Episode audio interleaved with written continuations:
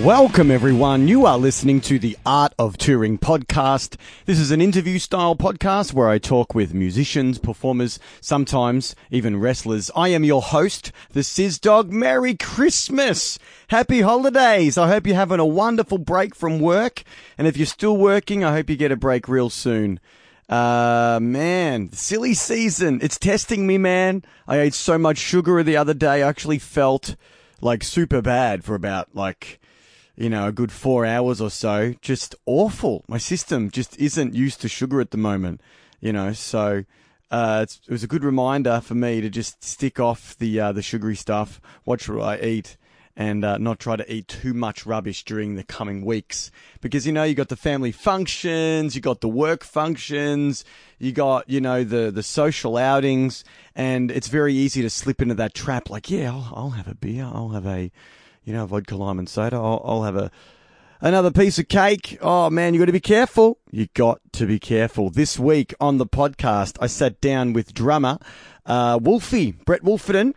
Uh, Brett and I went to school. Actually, he was a few years above me, but I do remember him at school. And uh, Brett tells some amazing stories from his time touring the world uh, and touring around Australia uh, in different bands. Uh, and he mentions a very interesting story of when he toured Iraq. So uh, stick around for that one. Art of Touring is brought to you every single Tuesday. You can listen to Art of Touring on iTunes or on the Google Podcasts app if you're an Android user.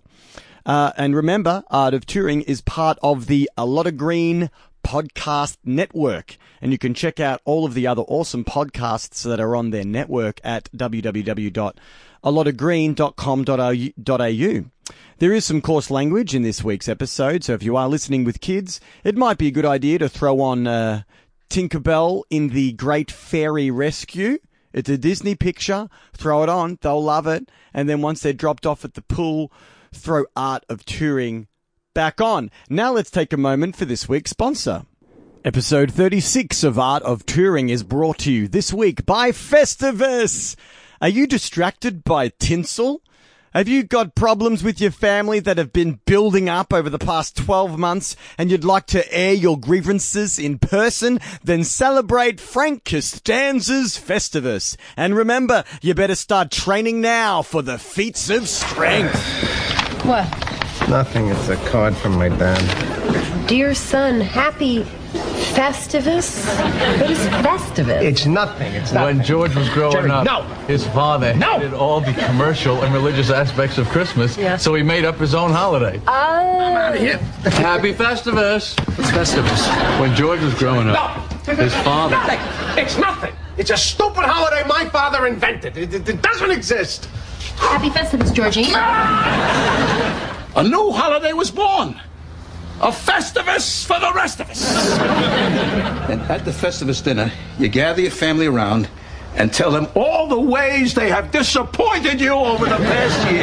And is there a tree? No, instead there's a poll. Requires no decoration. I find tinsel distracting. Is that the poll? George, Festivus is your heritage. It's part of who you are. That's why I hate it. Read that poll. I can't read it. I need my glasses. You don't need glasses. You're just weak. You're weak. Leave him alone. Just so you know, Art of Touring is hosted by Wooshka. If you'd like to listen to The Art of Touring on your desktop, you can. Just Google Art of Touring and follow the links to the Wooshka homepage. Before I do get into my conversation, however, with Wolfie, I'd like to share with you some of his music. This is a song uh, called Witch in My Mind. Uh, it's by Davey Lane, and Wolfie is featured here on drums. Check it out.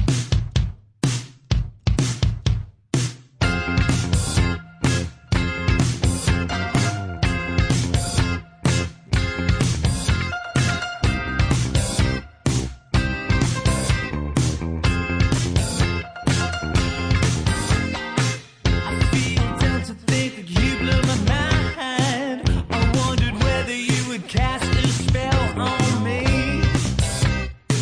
but not literally.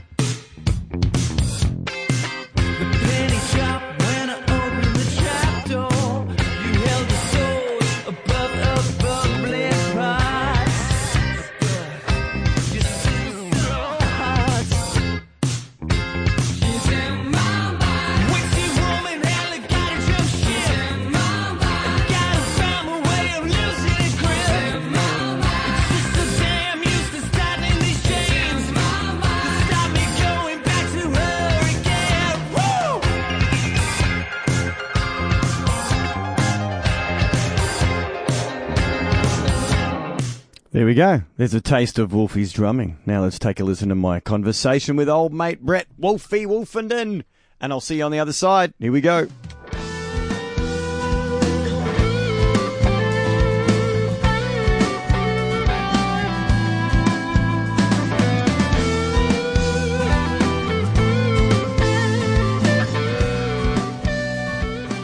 Welcome, everyone. You are listening to the Art of Touring podcast coming at you from Siriani Studios here in glorious Epping. It is summertime. I've turned the fan off because it's actually quite pleasant at the moment in the studio. And I'm joined by none other, none other than Brett Wolfenden. How are you, Brett? Oh, g'day, David. How you going? I'm good, man. I'm good. Thanks for having me. Thanks for being here, man. Now, I've noticed um, on the uh, on the socials, you've kind of dropped the Wolfenden and now it's just Wolfie. Yes, that has to do with the numerous stalkers that uh, pervade my life. well, you know, I mean, that's my nickname, so Oh, Wolfie's your nickname. Yeah. Oh, there you go. it's what I'm known by around the traps. Mm. And um, yeah, I thought I'd just shorten it to Wolfie. Oh, that makes sense then. So you don't mind me calling you Brett or Wolfie or anything in between? I don't mind at all. You don't mind me calling you Sizz Dog? Sis Dog's good. Yeah? Yeah. I've been using that moniker for uh, for the podcast purposes because it was given to me um, at my first teaching job. You know, like any, well, not any nickname, but s- most nicknames, you don't choose them, do you? They get given. That's to you, exactly right. You know, so my mate- Especially the worst ones. Yeah, right. You don't want those. so Sizz Dog, it's stuck.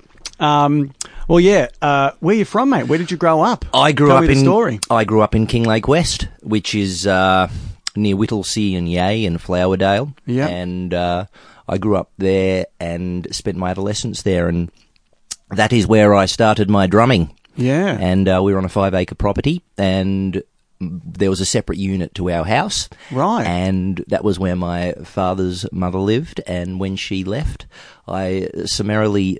Set a drum kit up, Ah. and uh, I could play to my heart's content. How old you were you when you first set it up? Uh, I reckon about uh, 12 or 13 years old. Hmm. I reckon around that. And um, yeah, it was just playing that whole time. So, Yeah, uh, right. and it was good because uh, I, I really could just play uh, for as long as I wanted. Yeah. And um, Well, out in the sticks, man. No one's going to hear you. that's exactly right. Yeah. And that's one of the tough things about being a drummer. It's where do you practice and how do you practice? Yeah, right. It gets a bit easier now because you have ele- electronic drum kits, but you know, there's there's nothing like the sensation of playing an actual drum kit. yeah, it's a very, very different experience. It's a very different experience. I mean, if it's if you're into rudiments and and technique, it's good for your chops and to maintain Yeah. your chops. But yeah, it's it's hardly like playing the real thing, is it? yeah, that's right, Mm. man. Yeah. And so, yeah, grew up Kinglake West. Now, was it an actual farm? Because that's it wasn't a lot of- farm, no. It was No? just it was just a large property, large property. and um, yeah. we'd left by the time those Black Saturday fires occurred, which was in King Lake, but Ah, yeah. that hit the central part of King Lake more than our area, and our house remained intact even after we left. Wow, that was lucky. Yes, it was Yeah. indeed. Yeah. and um, yeah, no, that was that was devastating. I, I was I was living here at the time. Yep. And um, I remember just going out the well where we are right here out the backyard, looking out into the um into the sky, and it was just this really deep like orange. Yeah. Mm. Like the whole sky was just this crazy crazy color. It was kind of like the whole sky looked like a sunset. Yeah. You know, it was it was bizarre. Yeah. Yeah, man, it was an that- awful time. And I, Yeah. the thing I remember most about that is the newsreader, Brian Naylor, who had a house in the central part of King Lake. He stayed Mm. on to try and fight the fires and died. Is that right? Yes, he did, yeah. Jeez. Mm. Yeah, that was that was that was a terrible, terrible thing. Um, and even in the states, it just happened. The grass fires did in indeed. California That's just right. recently. Yeah. Yeah. yeah, It's it's you know we've been on the planet a long time, and you know it, people kind of forget that we're just visiting, man. Mm. Like it's we have nothing to do with what's going Yeah. on. You know, Yeah. it's we're all just um we're all just visiting. And with, with the weather as warm as it is now as well, Mm. um, you know, it's a bit of a worry because you always think, like, if it's hot now, how hot's it going to get in January and February? Yeah, right. And with that comes the inevitable Yeah, dangers of all the bushfire season. bushfires, yeah. yeah. yeah so. crazy shit. Mm. And so, um, yeah, growing up in King Lake, um, what what brought you to the drum kit? Like, was there an older family member that kind of got you into music, and then you got to the drum kit, or I how did it happen? No, I think it was just wanting to play an instrument. I don't particularly know why I chose the drums. Yeah. But um, you know, when you're growing up and if music's an interest that you have, you generally have someone in your family who's got the record collection, and my auntie had a great record collection. Ah. And um, yeah, so I mean, I've just been able to obtain some of her vinyl records because I just recently bought a a, a new record player. A and uh, turntable, nice. yeah, I'm getting back into it, Yeah. which is good. I didn't Yeah. ever think I would either. Yeah, but, um, right. but you know, it's not it's not so much about the uh, the convenience of uh, of having you know MP3s and, and a- and an iPod, but it's just nice to be able to sit there with the record on and Yeah, man. enjoy the record sleeves as well. That's it. Yeah. Yeah. No, I I couldn't agree more. I I never thought I'd really be into collecting vinyl or anything like that, but yeah, I got bitten by the bug a few years ago, and yeah, as you saw when you came into my Yeah. house, you kind of went straight over there. Yeah. And um, I actually have a very weird um collection. Well, not weird, but um, the, the the one part of my collection that is is the most kind of um, strange is I collect cheesecake albums. Do you know what these are? no. No. So cheesecake albums is a style of album that was released in the 60s, 70s, even into the 80s. And to, to get people to buy uh, music back then, they just throw a sexy lady on the cover. Right. And so um, it could be that you know Klaus Wunderlich uh, and his orchestra, or it could be you know just uh, the kind of orchestral music, or it could be like back then they would do like a top top forty um, release, but it wasn't the actual artist. It was like these house bands that got the rights to the songs, and then they would record the songs Right. and release it as these pop vinyls, you know. And so because it wasn't the actual artist, they would need to put something else on the cover. Guess what? Hire a model, shoot the photo, and there's your record. And all the lads will go out and buy them. And so if you go into the op shop or go into, you know, record stores, um, you can find like these cheesecakes. And that's what I do, man. Wow. I'll just buy them for like $2. And then me and my mate will, will text each other, have you got this one? Yep, got it, got it. Yeah, so no, I, I can um I can totally uh, uh, empathise with your uh, your vinyl addiction because I, I am you know also addicted. Yeah, so yeah, initially I thought it was like oh, it was all a, you know a bit bit of a hipstery type thing to Mm. do that, but it's but it's not. It's just nice to listen to vinyl again. That and- Mm. Oh, sounds great. Yeah, it's really cool. and also the the um kind of the ritual of getting choosing one, putting it on, you know, eating dinner, and then it stops, and you have to walk over and put it back Mm. That's on. right. You know, it's a great thing. And so your auntie had a, a record collection, and and she kind of got you into music. And what kind of music were you listening to when you were growing up? Well, really, I mean, my favourite two bands are the Beatles and the Who. So I grew up obsessed with the Beatles, as a lot of people did. Yeah. And um, yeah, my auntie had a few Beatle records, Yeah. and just from there, I went and listened to the entire discography. And like most people that I know who are massive Beatle fans, you know, that by you know the age of kind of by your mid-teens, you've digested everything, and then you're moving on to bootlegs and you're immersing yourself in all of that stuff and uh, it was the same with the Who really my auntie had Meaty Beaty Big and Bouncy which was a compilation and um, from there yeah I just got got into the the Who deep and I mean I guess my love of Keith Moon is probably what drove me to want to play the drums especially Mm. to actually observe his playing as well because he put his character into into his drumming style he was less technically wasn't so technical Um, Yeah, yeah.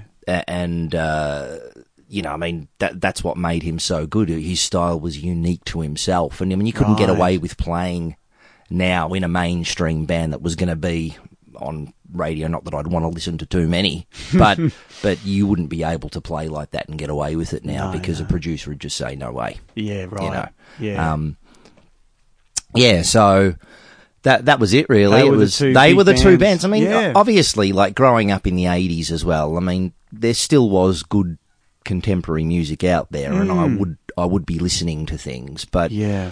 it was always the Beatles and the Who for me, and I just absorbed that. for- Yeah. For, really my entire adolescence before I Right. moved on and started listening to other things. Yeah. And it got pretty nerdy. Like, it, you know, as nerdy as it could get then too, because it was so hard to find yeah, a no lot internet. of a- uh, yes, and that's exactly right. So, Yeah. um, you know, without harping on that too much, but Yeah, yeah, yeah, it was yeah. just so much harder then to to to find footage. And I mean, I remember I went to a, a mobile library that had a video cassette of Who's Better, Who's Best, which was a compilation that came out in the late eighties, which Right. was about ten or eleven clips of the Who. Yeah. and that was the first time that I actually saw what they were doing on yeah, the, stage. the, the, the yeah. visual thing because you just couldn't get it. You couldn't Yeah. just walk into a No. in, in, into a store. And there was a film called The Kids Are All Right, which is arguably the best rock film of all time. Check it out if you haven't seen it. Hmm. But I remember finding that and being very surprised that I did find it just on a VHS tape. And Nice.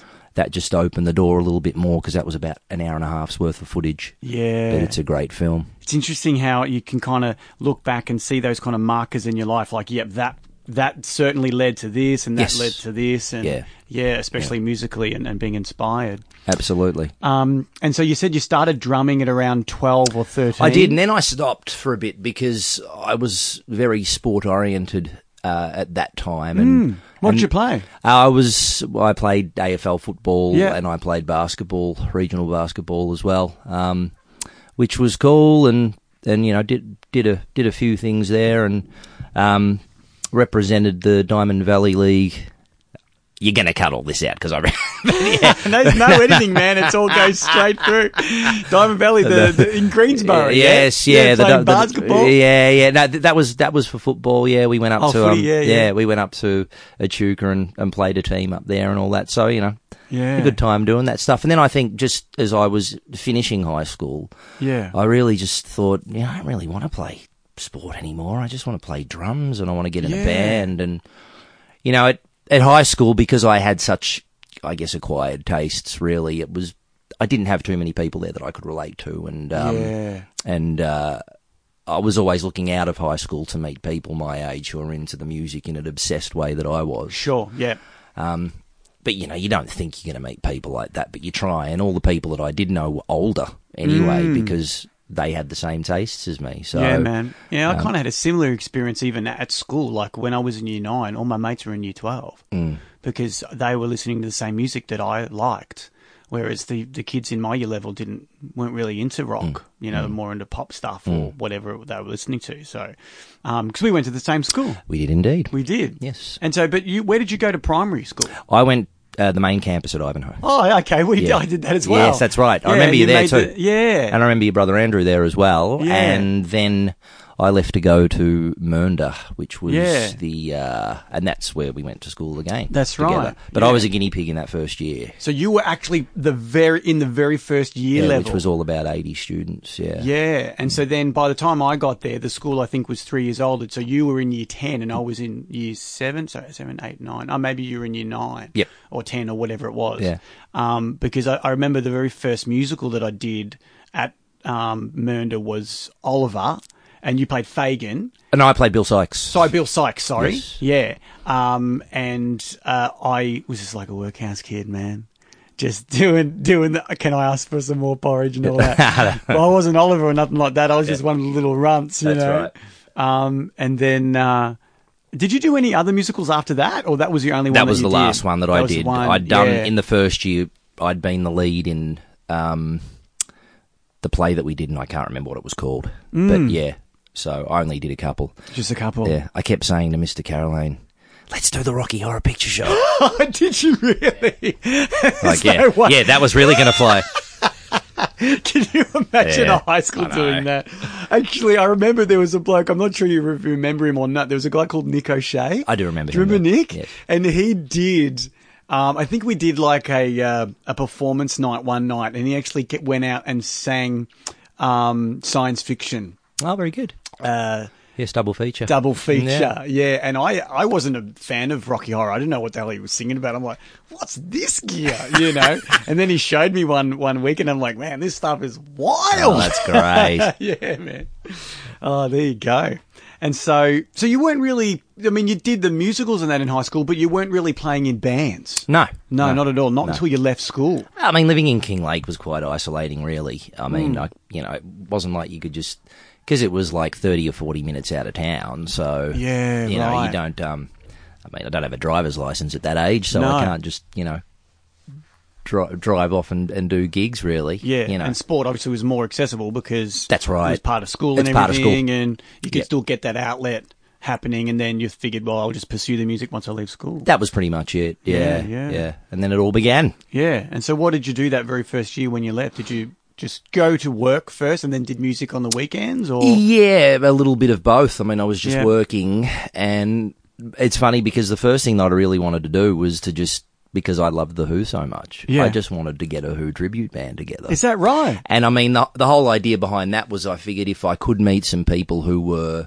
my age who are into the Who, maybe it will lead to something else. Yeah. And as it happened, my good friend at the time, he was a guitar player, so he played guitar, and um, we advertised, and we ended up finding a couple of guys, but they were much older. And we did one show at the Armadale Hotel.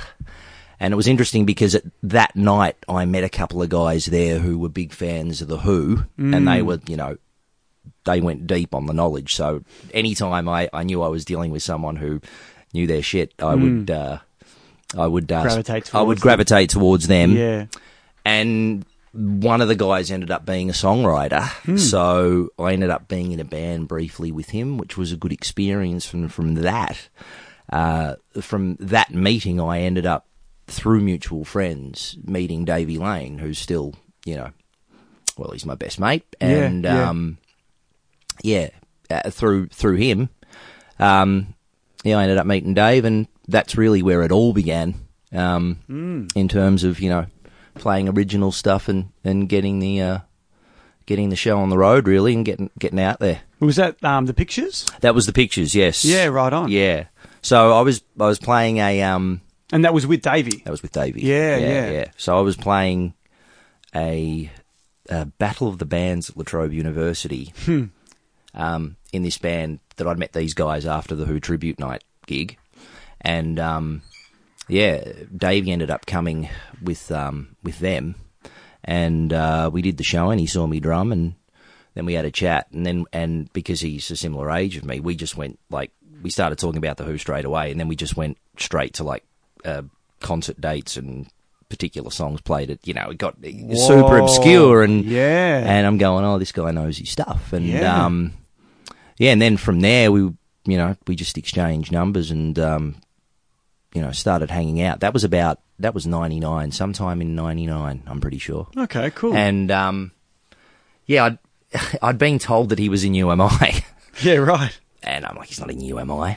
Yeah, uh, he's not in UMI. And I mean, this was just slightly before I had any access to the internet, so I didn't really know. Um, whether he was or not, and I really had no way of checking. As much as I did love UMI, Sure. um, I think he'd only been in the band like three or four months. They'd Right. they'd recorded a live album called Saturday Night Round 10, which hadn't come out yet, but that was the first thing David recorded with them. Ah. Um, and I remember I was at home one night and the phone rang and Dave's like, oh, what are you doing now? And I said, oh, just at home. And he said, oh, put your television on the ABC. And, um, I put the telly on, and it There's was it was Davey. episode one of the ten thirty slot. It was the very first episode of that show, which was the recovery. Remember the show Recovery? Obviously, Yeah, yeah. yeah, they, with they Dylan Lewis. Yeah. Then what they did was when Recovery finished, they did a show called the ten thirty slot as a spin off. Ah. And and Dylan was on that as well. Right. And I think that was Dave's first television performance. Uh-huh. I may be wrong with UMI. with UMI and they opened the show. Wow. yeah, so yeah. Oh, I went, oh, he is in UMI. There He you is. go. Yeah. Wonderful. yeah. You, you thought you you thought he was stitching you up I thought he was stitching me up. until you got that phone call. and Yeah, yeah. Threw on the tally. Hey, there's my mate. Yeah. Well, That'd he- have been a surreal experience, man. yeah, yeah. I mean, he he toured with Tim when Tim brought his solo record out called What Rhymes with Cars and Girls, and he'd done the tour in the Twin Set Band. Right. But I never saw those shows, um, so I, I wasn't aware of Dave. yeah, yeah. Um, mm, but yeah, that's how it all came about. and so you joined that band with Dave. So he was playing with the pictures and Yes, UMI he at was. the Uh, time? well, we- well, we decided to form a band together, okay. and then what happened was was um, he gave me a demo of songs that he'd written. Um, there was about ten or twelve on there, and I was just blown away. Yeah, cool. And I mean, even then, he was just a very, very good songwriter. Yeah. Um, and then we we met someone at La Trobe University who had a studio there, and he ki- he became our manager, and he recorded us. and um, yeah, I was just blown away watching Dave. Just, um, I mean, I, I distinctly remember one time we were just in the studio there, and he was going to lay down a solo, Mm. a- an overdub, and I just sat there and just watched him just play the hell out of the solo, and I just went, "Wow, how good's this guy?" Yeah, right on. And that was that was all the way back then. He just, he, I mean, he's he's developed and evolved and, and become an even better musician. Mm. Um, a vocalist songwriter, but I mean, he was pretty damn solid back then, you know. Mm. Uh, really, really impressive. And you were thinking, oh, I'm just going to hold on to this gig, trying to, like, you know. Oh, it was- well, I but- mean, because you were friends but, as well. but- well, that's the thing. I mean, we were mates Yeah. first and foremost, First, yeah. and, and and you know, I very Mm. mean, cool thing to be able to start a band with a mate. that's exactly right. Um, and I think just because we had that synergy of similar influences, Mm. we instantly knew what we were. And then we really we were just trying to be the Who in, the- Right. in the early days, and then Yeah. obviously it evolved. But Yeah. um, it's funny because we just did reunion shows recently. oh, is that right? Yeah, I mean, um, Ash Santilla from 67 Special, if you remember them, Mm-hmm. uh, he is unfortunately diagnosed with cancer. Ah. And so a benefit show was put together, and uh, we were asked if we wanted to do it, and we thought, well, we don't, we never really thought that there was any desire to reform, and um, but we thought for this, you know, this is the right thing to do it for, so Sure, we yeah. did, and Yeah. um, Where was that? that was at the Gasometer. Oh, the Gasso. Yeah. great venue. Yeah, Yeah, it's a great venue. Mm. So that was really cool. nice. Hmm. And so you, um, Davies in the band, and then who, who else like rounded out? Well, the- originally it was my friend Lee White from high school. No but shit. Yes, Lee was in that band for a Mr. couple Lee of White. years. Yeah, I mean Lee is a very talented musician. um, Yeah. and his influences were more kind of eighties, seventies, and eighties hard rock. So your Ted Nugents and, and your Yeah. Mr. Biggs. wasn't Lee a massive Star Wars fan as well? He was indeed. Yeah. Oh, I remember going to his place once. Yeah. And I just saw all this original Star Wars stuff and I just freaked out. I'm like, Lee, look at your collection, Yeah. mate. Because because it was like a, a bit of a disconnect because I'm, you know, three years younger than you guys. Yeah. I didn't have any Star Wars toys. Right. Because it was all gone and finished just by the missed it out. time. Just Yeah. missed out. But just that extra three years, you guys were still in that like area Yeah. where you could still kind of get it. Yes. You know? Yeah. Yeah. Um, and uh, yeah, sorry to bring it back to Star Wars. No, that's but- all right. That's just fine. like Lee White, Yeah. love and life with that Star Wars collection. So he played the guitar. No, he played bass. Oh, he played we were bass. a three piece. Yeah. Oh, just a three piece. Yeah. Oh, right on. Yeah, yeah. And then Lee left, and um, we put an ad out, and someone called Luke Thomas joined the band. He'd played in a band in Brisbane called Lavish that had signed a deal, and they'd done a few things. I mean, they'd even been on Hey Hey It's Saturday. yeah. And uh, it all kind of went bad for them, and he moved to Melbourne, and he just happened to see the ad in Beat magazine, and he came and auditioned, and he was the guy. He was the guy. Yeah. Yeah. And you just do start like doing some touring and stuff with that band. We did, yeah. I mean, it it got busy pretty quickly, and um, you know, it, it it certainly helped having having Dave's um, connection in the With you band. and mine, yeah. Um, so when you and I weren't playing, we were generally busy, and Yeah. yeah. we did a we did a lot of shows, we did a lot of touring, and um, Would Would you like support UMI sometimes on shows? or no, not no, that really? never happened. That was never No. going to be a thing. No, No. And, and we certainly wouldn't have wanted to anyhow. Um, uh, Yeah, right. Because was- he was in both bands, it wouldn't Yes, really make any yes. sense, would it? Yeah, no, yeah, no, that makes sense. not at all. And we were, we were pretty green as a band anyway. Yeah, Um, but yeah, geez, we we supported a lot of artists. Um, yeah, we really did. yeah. You were so. Did you go like? um So was there an, like an initial release that you said, okay, let's go on the road to support this release? No, it wasn't or- really like that. No? Uh, we just we just recorded a couple of EPs and shows would would would get offered us. And, Yeah. and um, yeah, I mean, who do we we played with? Lots of bands. Um, Pacifier. Oh yeah. Johnny Marr and the Healers. Uh, we did actually uh, one of my the more memorable gigs that we did is when Jimmy Eat World were out here for the big day out. We did their side shows in Melbourne and Sydney, and Mm-hmm. I'll never forget the Sydney gig because our music wasn't really um, well matched for Jimmy Eat World. Yeah, they're more like pop punk kind of stuff. they are, yeah. Yeah, But they had yeah. a big song at the time called "The Middle." They I think, do, yeah, I do it at almost every acoustic show. Yeah, right, I love okay. that song. Yeah, cool. They also had a great song called um, Sadie Hawkins dance as well. Haven't heard that. Never heard that No. one. Uh, in the states, it's a thing where the, the girls get asked by the um, sorry, the, the girls ask the guys to the dance, and it's the Sadie Hawkins dance. So Right. if you want to go to the dance with the girl at high school, you have to wait to be asked. Right. Kind of thing. And they wrote a song about it. And it was very similar, like, to The Middle. Like, it was really catchy. Okay. It was kind of one of those singles. But, yeah, cool. g- g- go on with what you were saying with the Um, Sydney show. Yeah, it was because we done the Hi Fi Bar with them, which is now Max Watts. Yeah. and that, and that was fine. Um, and then we did this show and i- at the Metro in Sydney, and I don't- it seemed quite tense in the sound check, and we weren't sure what was going on with them. And um, we played we played our show, and we were quite happy with it, just because we kind of felt we'd won the crowd over as much as we were going to. Sure, yeah. Um, and then they came out and started playing, and about halfway through the show, they were literally th- playing a song. They were in the middle of the song. The drummer just threw his drumsticks behind his head. Yeah. And walked off. and we're, we're standing at the side of the What? stage and we're going, shit. What's going on? And um, so everyone walked off, and um, the lead singer came out and just started going on a bit of a rant about how he wasn't happy with his country and you know His the, own the- country. the Afghanistan thing and and going to war and um, I think it's because there was something in the news at the time related to that. I can't specifically remember what it was, Okay. but he just went on a rant and he just apologised and just um, said we're not going to play anymore.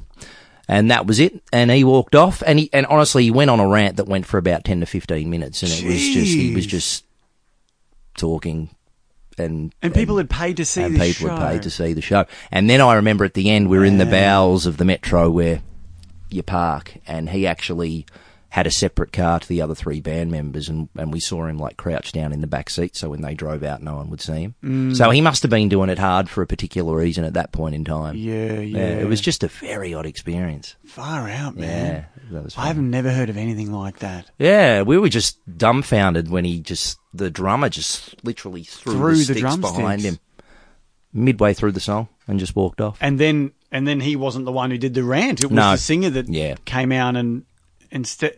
He, did he apologize at any point? Uh, he did, but he did apologise. Yeah, but yeah. then he just proceeded to to say do why, this rant. yeah, why he was um, not feeling it at the Not moment. feeling yeah, it. Like we're not going to do any more tunes, but Yeah. I'm going to tell you how I'm feeling yeah, right now. pretty much. Yeah, Maybe in his way, he was like, "Oh, well, at least if they're not going to get any more music, at least I can kind of give them some kind of monologue and what's going on in his head at the time I or think something." I like think that was his justification, for it. Yeah, yeah, I mean, well, I mean, I don't know. I mean, if the band behind me is just quitting, I'm. I probably would have just grabbed the guitar and just done a couple of songs Yes, for the crowd, yeah. but I guess he wasn't in the mindset. I to don't do think he was that. in the mindset, No, no. yeah, And- and that's why. full on, man. it was it was very interesting. Yeah, it really Hmm. was. But um, we kind of went, hey, uh, yeah.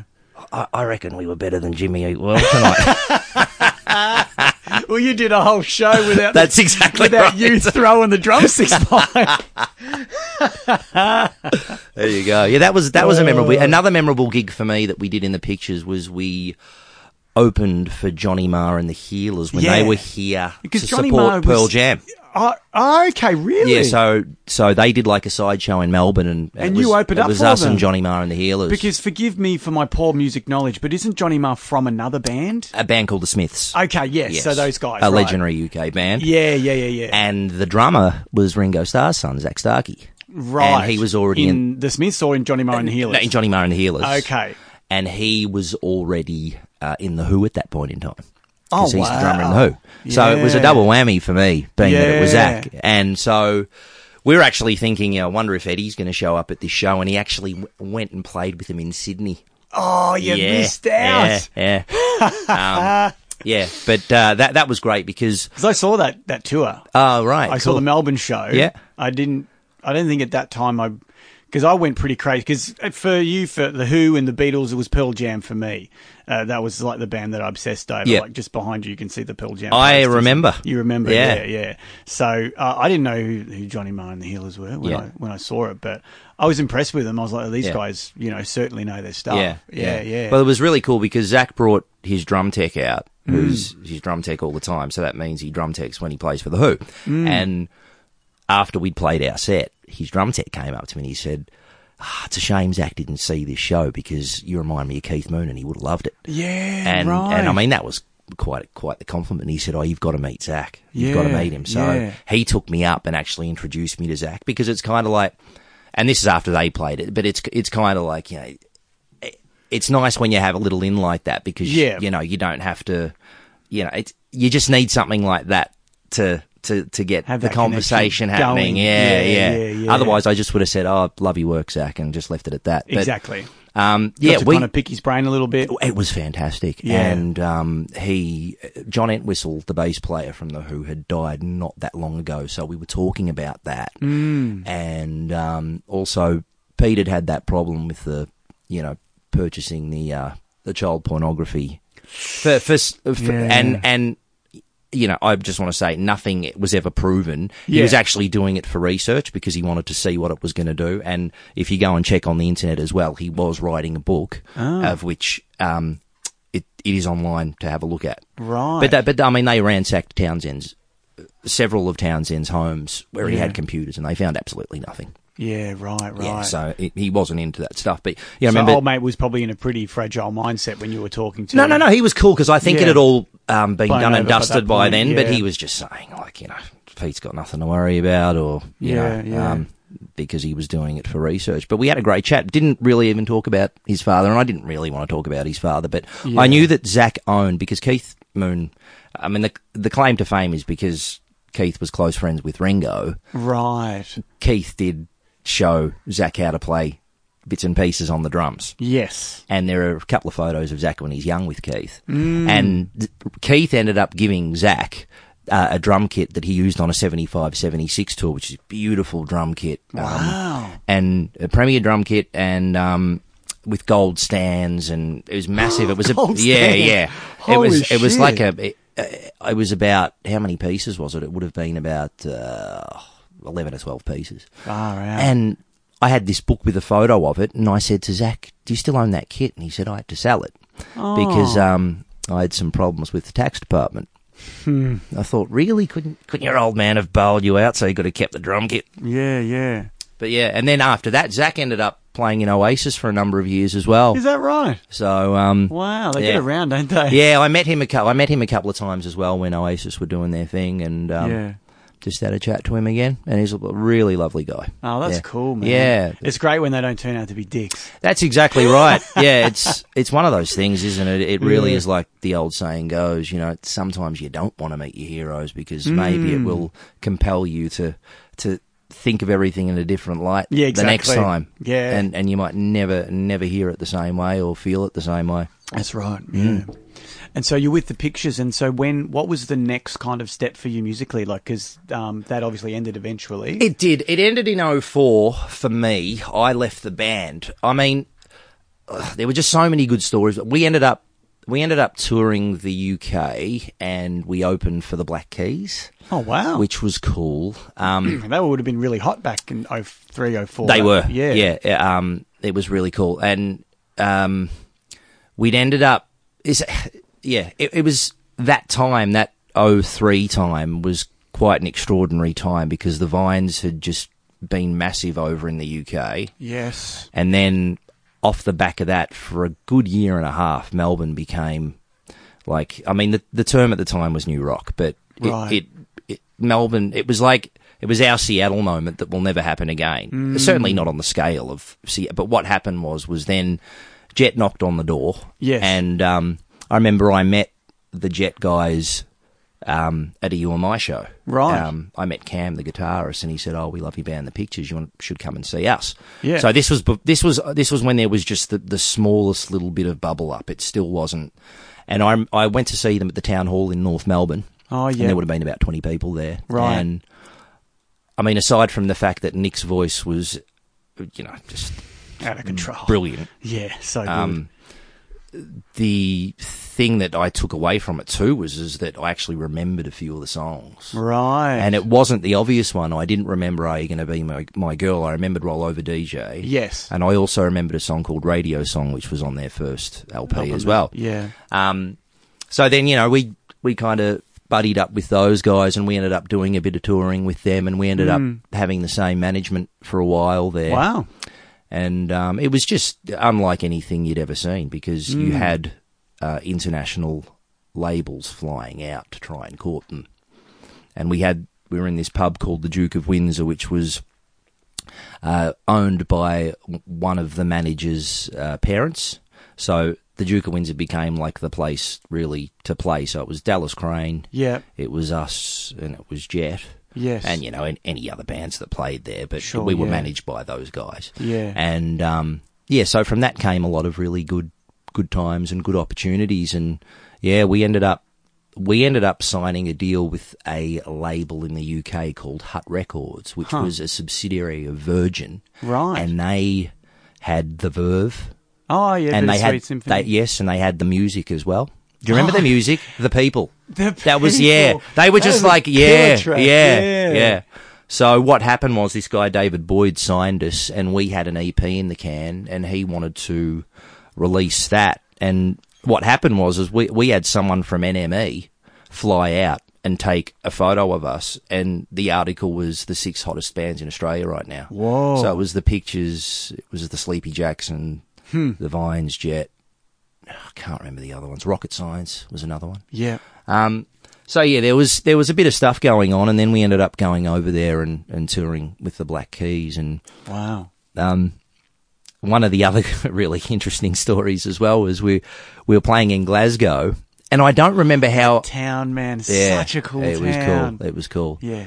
Um, I don't remember why he was there or how he got to be there. Maybe it was through David Boyd. It probably was uh, because he'd done a Verve record as well. But Owen Morris, who produced the second and third Oasis records, Okay. um, and he mixed definitely maybe, and that was where he became quite well known because they couldn't find someone to mix that record, and then he came in and and just you know next leveled it with a process he calls brick walling, but um, um, which is just to have everything so loud Yeah. that it's louder than any other music that's played if you're uh, Before if or you're after spinning it. records, yeah, yeah, yeah.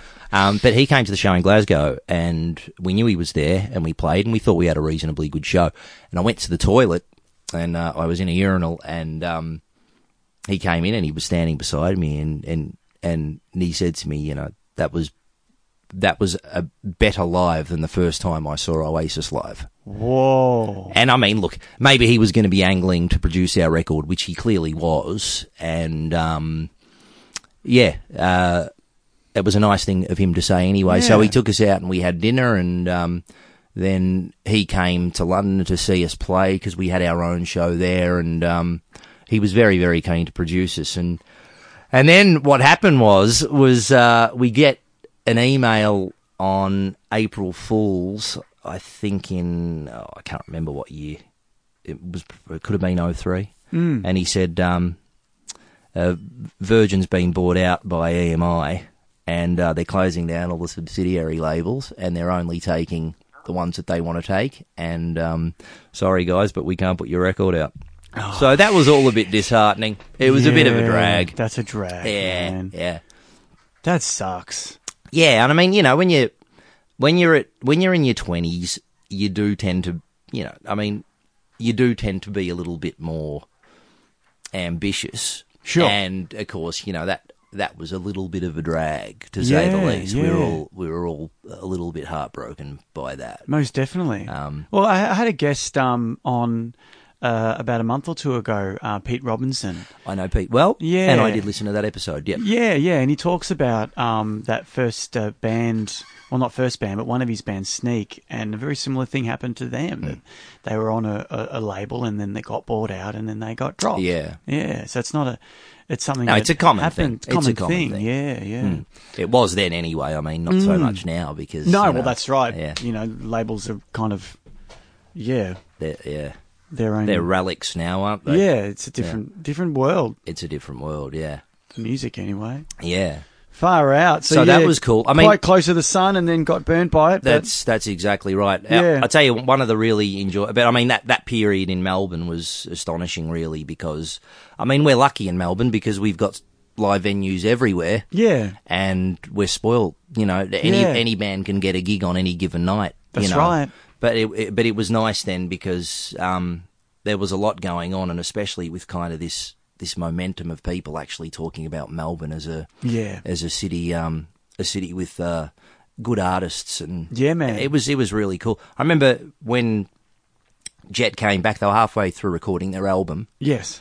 um, and they came back to do the Rolling Stone supports. Yes. And at that point in time, they just had an EP, Dirty Sweet, out. But you know the the word was out on them, yes. um, and we did their two side shows. One was at the Annandale, and one was at the Hi-Fi Bar, and it was surreal. There were lines down the street in the Really? afternoon, and it was just like it was just like wow. And, and in fact, um, uh, there was a clip for a song called "Take It or Leave It," which um, they filmed a bit of that at the sound check as well. Hmm. Um, of that particular night in Sydney, but it was just like you know the f- the feeling of like wow something's really happening Happening This here, is- yeah. this is pretty out there. and yeah. and when they uh, got that um, uh, i iPod commercial, That's right. They with did that track. Yeah, are you going to be my girl? it Yeah. just just yeah, I mean, once you the get world something was their like oyster. that, yeah, yeah, absolutely. It's Yeah, out of no, control. good on them. I was um I was in a cover band at that time. Yeah. and we would do that song. And every time we would do it, that everyone would just go mental. Yeah. because it was it was the hottest song. It was. and it was ours because it was Australian. You Yes. know, so everyone in the crowd was like, "Yeah," you know, it was like kind of like a new ACDC kind of. Yes, you know yeah. what I mean. But Yeah. but hip and cool and of the time. and- Absolutely. yeah, it was it was it was very cool. Um, you know, I, I obviously have a very different recollection of it because um, I wasn't connected to any of that kind of original band scene. Yeah. At that time, I was still just you know grinding it out, doing the covers. Yeah. And just you know looking looking at it like that. But I certainly saw how their music had an effect on on the people. Yeah. Yeah, which was rad. Yeah, it You was know, very cool. Very, very cool. And um, there, I do have a friend uh, who I actually um, I met years and years ago, um, Andre Warhurst, who plays in Spoonful. And I know and- Andre well as well. Yeah, Yeah. yeah. And um, he he's obviously mates with the Jet guys and was on the album. He did. They, they flew him over. Yeah, um, Yeah, yeah. To play on Move On. yeah, and got to uh, got to meet the Stones when they supported him and stuff, and I thought that was really sweet of them. It They- was nice, They yeah. knew that he was a huge fan of that band, and it was like, well, we've got to get Andy to, you know, to appear with us on stage and Mm. you know, and, and meet those guys. Um, yeah, no, very cool. And of Nick's them. always, Nick has in interviews talked about going to see Spoonful at the Clifton Hill. yeah, and citing them as big influences Yes. and stuff. Yeah. yeah, it's a cool thing, man. Yeah. it's a cool thing. Um, so yeah, and so then you leave the pictures. Yes. And, um, where oh to look, I from was here? in, in a slew of slew of different bands. Really, um, I actually joined two bands after leaving the pictures. One was called The Gear, Yep. and another one was called Treetops, and they were already quite well established. Um, and we did a fantastic EP with Treetops uh, called Gospel up in Coogee Bay with a producer called Jonathan Burnside, whose album before that was Lovers by the Sleepy Jackson Okay. and that was just a fantastic uh, three or four days we spent up there making that record. It was a great little EP, and Yeah. um, Because Andy's worked for, with Jonathan Burnside as well. yeah, did he?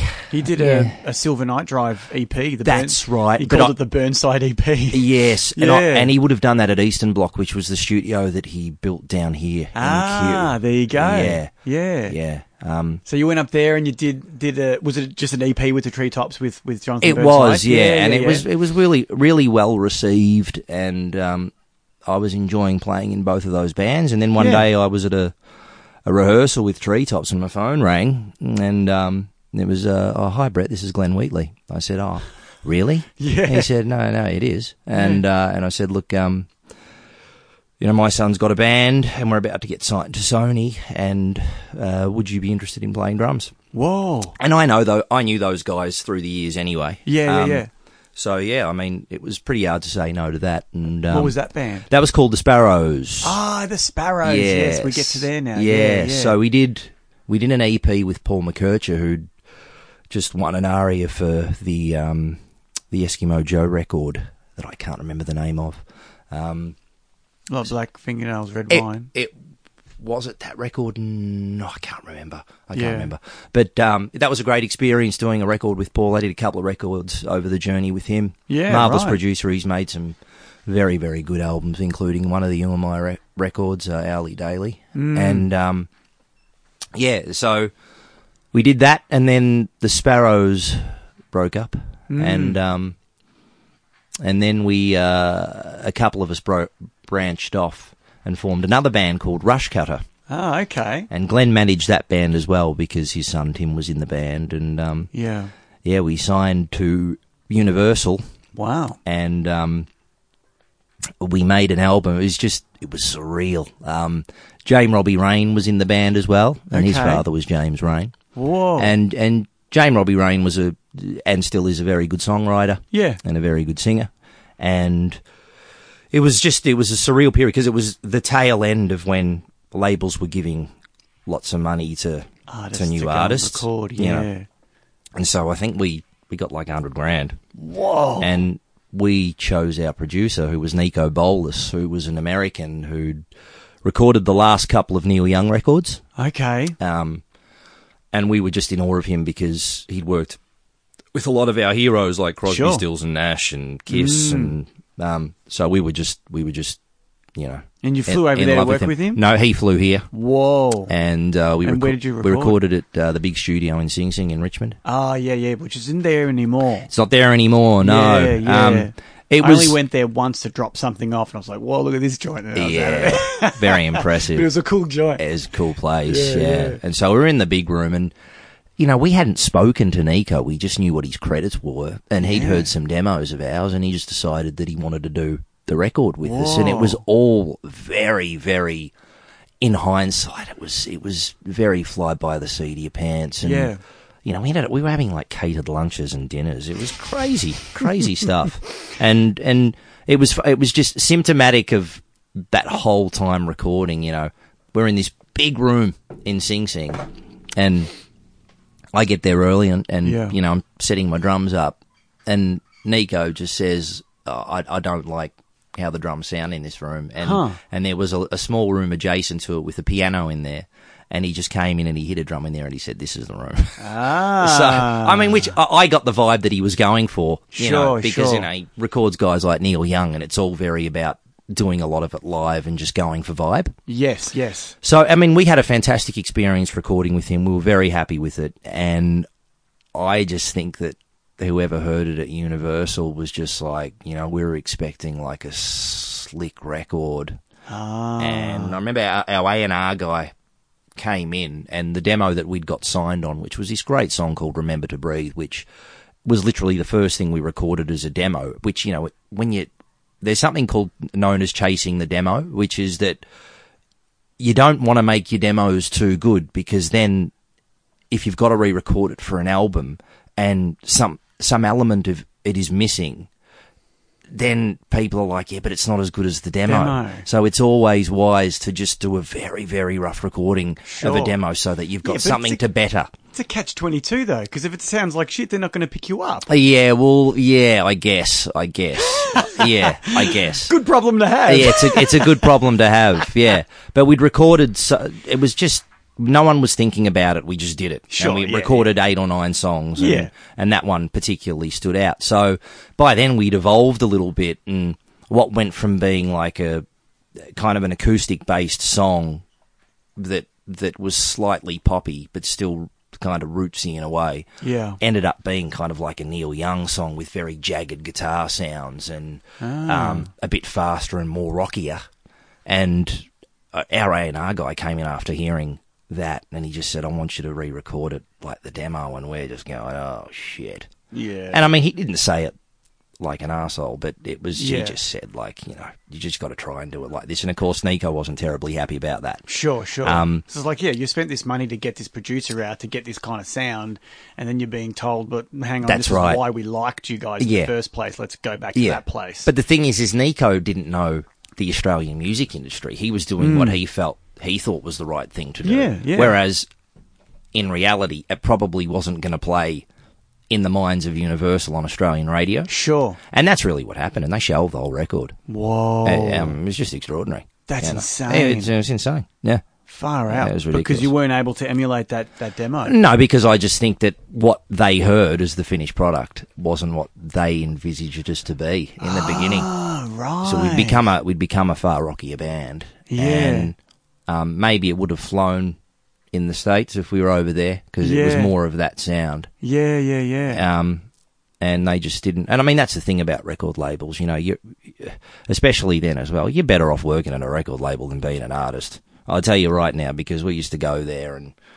And see these people, and I'd be talking about the party they were at the night before and things like that. And we Yeah. were, you know, we're struggling to scratch two cents together. And Sure. you know, it's all it, it- that's how it was really. Um, Yeah, yeah. And if you don't have someone support there, you're just going to get pushed to the back. and, and that's right. really what happened. You know, our our our A and R could only support us so much. But, Yeah, you know, yeah. he couldn't get it past the people he needed to to bring it out. So Because he's the he's the representative in the record label Uh, of trying us. to get you across the line. Yes, yes, To yeah. the other big people that Yes. actually hold the purse strings. absolutely, And uh, and have got the power to put you on the radio. That's exactly right. Yeah. So, yeah, that was very disheartening, and we Yeah. kept playing for about a year, and just we just thought like this ain't happening, so we just ended Yeah. up disbanding. Far out, Yeah, man. yeah, it was it was crazy. It really was. Huh. Yeah.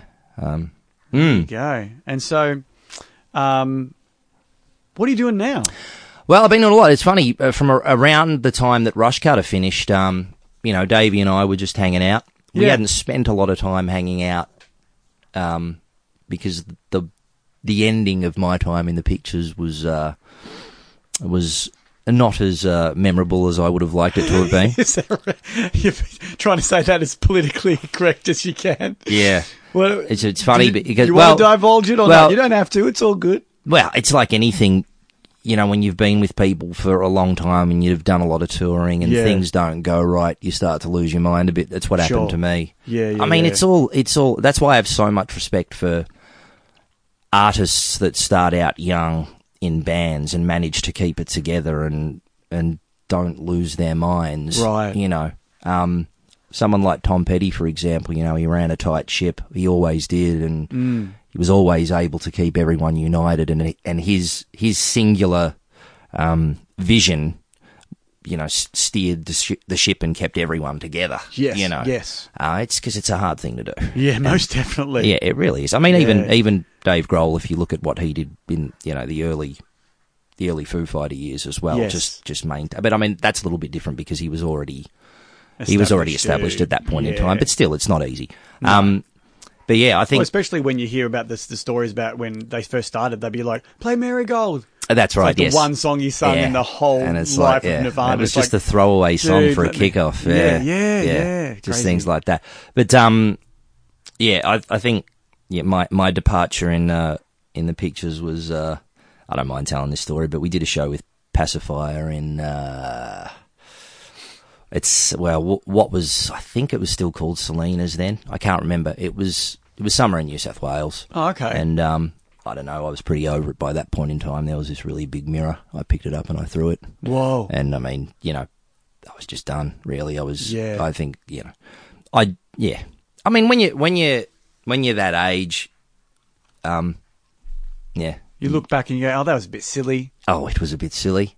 But you're you're in that time at that moment. You're like, "Oh, this just sucks. I, want to get my Pretty much. frustration out on something. Pretty it's not much. like I'm hitting one of the bandmates or something." Yeah, yeah, yeah. And I, yeah. and I and by all means, I don't say that to blow my own trumpet. It's just probably more Yeah. just how I was feeling at the time. I, s- I mean, fuck, man, you've gone through a lot with that band. You know, Oh. Yes. you, you, you're being told like all these amazing things, right. and you're right on the precipice, and then it all goes to shit. Yes. and you're like, oh fuck, yeah, and you know, something in my gut was telling me that I probably, I'd probably run my course there. Anyway. and maybe, maybe you know, my relationship with Dave it probably needed to just to get some air. And by Yeah. the time we ended up reconnecting, um, you know, I, I didn't really even anticipate that I was going to play music with him again. It was just fun to be hanging out with him again, like Yeah, the right. old times. Yeah. and then you know, Dave decided that you know he was he was ready to do like a solo record, Mm. and um, yeah, he got a band together. We did some shows, and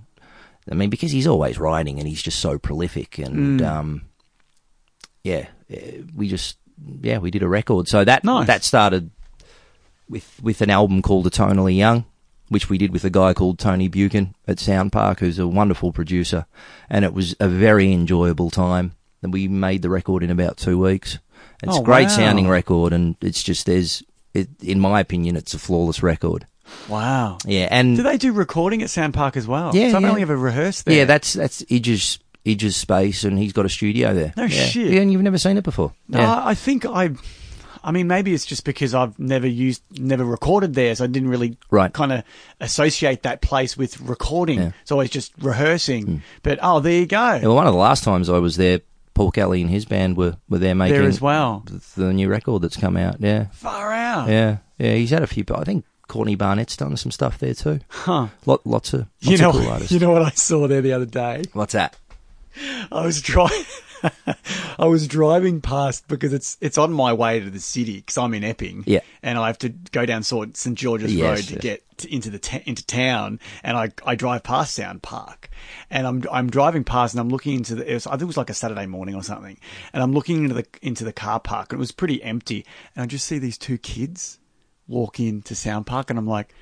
They're they fucking School of Rock kids. That's totally where they're rehearsing right now. I called it. I don't know. Maybe it was just some kids like of some band that you know, but they they had a bit of a swagger about them, like they were a Right. little bit too cool for school. you know? Right, And I'm I like, see. I bet you that's where the School of Rock kids are fucking rehearsing. Uh, I'm sure that Idge would have happily taken their yeah, money. Oh, then. most definitely. Yeah. so yeah, you did a um, you did an album there. Yeah, Yeah. and and like I say, uh, it's a fantastic record. Yeah. and, and at some point in time, people are going to look back on that record and say, "Geez, that's a great record." Yeah. because you know it's um What did Davey call the band? Like it was just Davey Lane. it's or- just Davey, Davey. Davey, Davey Lane. Yeah, Yeah, yeah, yeah. yeah. And you still is that the project you're currently working with at the moment? Well, yeah, but been playing with Davey the whole time. He brought out a second album, which is just as good, if Yeah. Mm-hmm. not better, called "I'll Burn Out Brightly," and um, we've done a we've done a few shows off the back of that. yep. And um, Was that this year?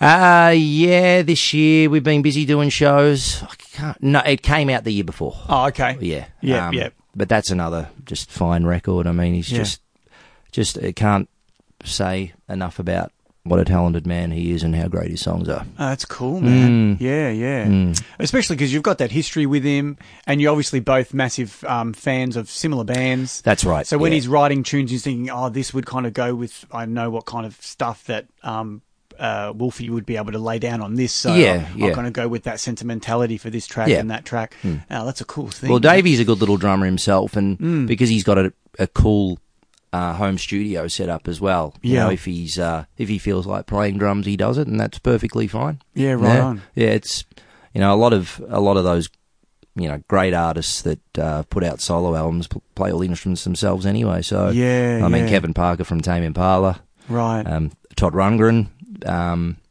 yeah, all that stuff. So that Yeah. that's where that comes from. yeah. Cool. mm. But Are you yeah, playing with any other acts at the moment, or just um, Lo- Davey well, Lane? yeah, lots. I mean, I I had a huge October. I um I went on tour with Andrew Stockdale from Wolf Mother. Okay. Um, he had a solo album that he wanted to tour, so we did uh, a run of five or six shows, Yeah. which was good. Um, Andrew's fantastic. He's just a lovely guy, and Really? um, oh, he really is. Yeah, Yeah, cool. and um, you know, he's achieved an awful lot, and uh, it's really fun to just ask him questions about about what he's done. Yeah, and right. um, yeah, just just such a sweet guy. Yeah. So it was it was a real pleasure to play with him, yeah. and then um, ended up doing some shows with Tim Rogers as well. Ah, right on. Um, in the last couple of years, I've done a bit of playing with Tim. It's it's been been great, and when he was uh, deciding on recording his last solo album called "An Act of Repairs," he asked if I'd like to play the drums on it, which was lovely. nice. Um, yeah. so it was a, it was just a great experience. Um, we recorded it at, at Yikesville, which is Shane O'mara's studio out in Yarraville, mm-hmm. and um, it was just such an easy process, you know, Right. because you know when you've got such great songs, Yeah. it's it's just it just flows, and it's just so much fun playing to those songs Yeah. Yeah. and um, yeah, yeah, Tim made it very accommodating and Hmm. and nice and easy and and yeah, it was a really relaxed atmoatmosphere and very enjoyable. Far yeah. out, man. Yeah, so that was really cool. And I've been lucky to play with some people whose songs and artistry I've admired over a period of time. And another one Sure. that comes to mind is Jim Keys from The Masters Apprentices. Mm-hmm. Um, if you remember songs like Because I Love You and Turn Up Your Radio, um, we did a couple of albums with Jim. It was unfortunate because he was sick and um, we went into the studio and we did an album uh, called Dirty Dirty, which was just a selection of obscure covers that he wanted to record. And um, he'd had a form of cancer called myeloma, and it it uh, it reared its head around the time we finished that record. So we weren't really able to do any touring Right. because he went back into remission and um, and then um, whilst he was still not feeling terribly good, he decided he wanted to do a second record, and um, it was good because we managed to finish that. It was called Age Against the Machine, Whoa. and um, that was really great. I, mean, I, in fact, I think that was better than the first record. Yeah. but he. Uh, yeah, he was on the way out by that time. He wasn't doing so good, and uh, he passed away shortly thereafter. But I'm glad we got to finish that record Wow. and um, yeah, we only did like a, cou- a couple of gigs, and we did one, a great one in Albury, Yeah. and it's just a shame we never got to, to really tour. Yeah. Um, but it was it was such a trip playing all those Masters Apprentices songs as well. Yeah, it was really really cool. I mean, it was the same like with Andrew, like getting to play a lot of Wolf Mother songs as well. I say get those out on. Yeah, those that shows was as that well. was a thrill. It was Yeah. really great, and um, yeah, and even with Tim, like Tim throws in the odd "You Are My" song as well, which is nice. And Yeah, yeah. it's just really cool to be playing all those songs. And I never forget, like, you know, playing drums as a 16 year old up at my mum and dad's house, Kathy's Clown. Yeah. You know, that was like our go to song. Oh, It was cool. One of the only songs we knew, you know, playing in a band, you know, in the bedroom with all the other people in the band. It was like, um, such, such, such a great songwriter. Yeah, oh, you hell know. yeah. Such a Absolutely. great, great songwriter. Absolutely. And and I I really do firmly believe that Tim is the best songwriter in this country. yeah, right on. People will uh, will probably disagree with me on that, but that's my opinion, and I'm Yeah, sticking man. to it. And it's Yeah. like even when we did Actor Repairs that last album, you know, all the songs were just so good. I mean, yeah.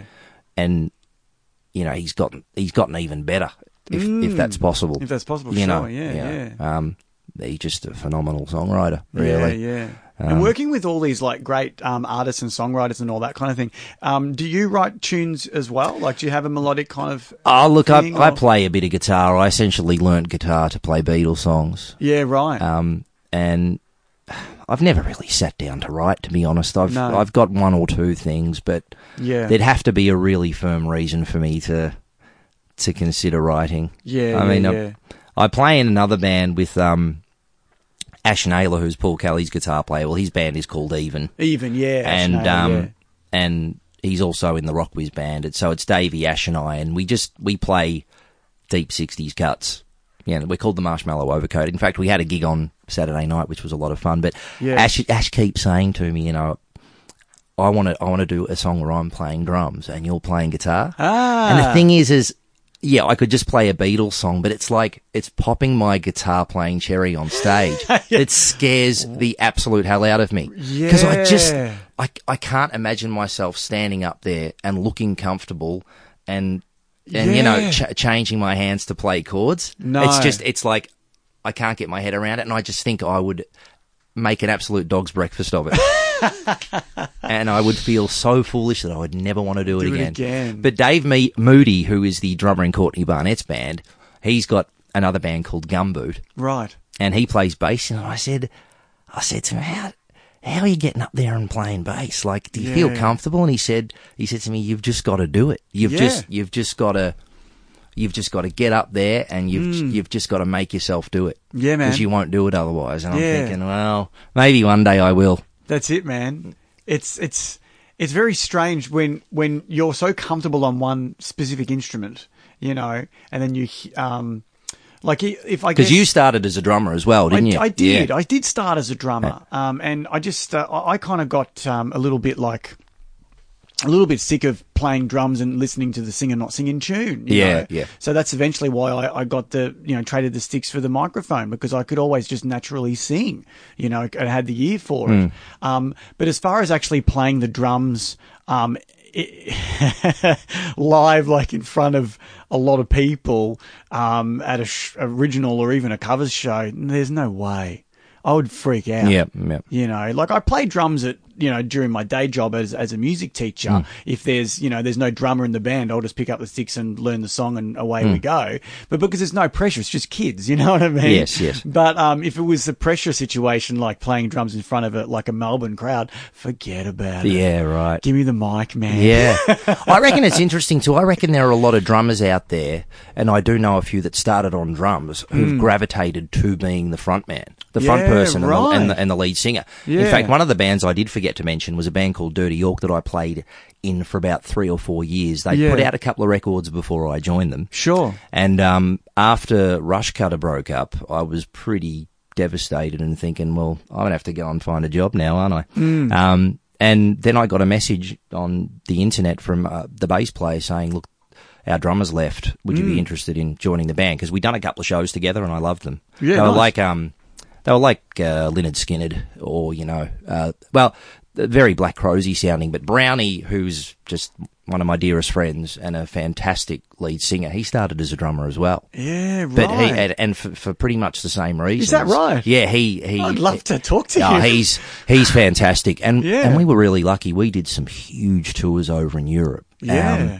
like crazy stuff, like thirty six shows in forty days. Whoa. Mental, mental. And before we went to do the first tour, this is this is great because this was just so exciting. Um, the promoter had said, "I've put you up for a show called Rock Palast." For those who don't know, Rock Palast is a show that's been around for thirty to forty years. Okay. Now, depending on the level of your success, say if you're Coldplay, they'll film your whole show at a big stadium and, and play it live. A- And then, uh, not play it live, but then play it uh, all across Europe. Ah. Right.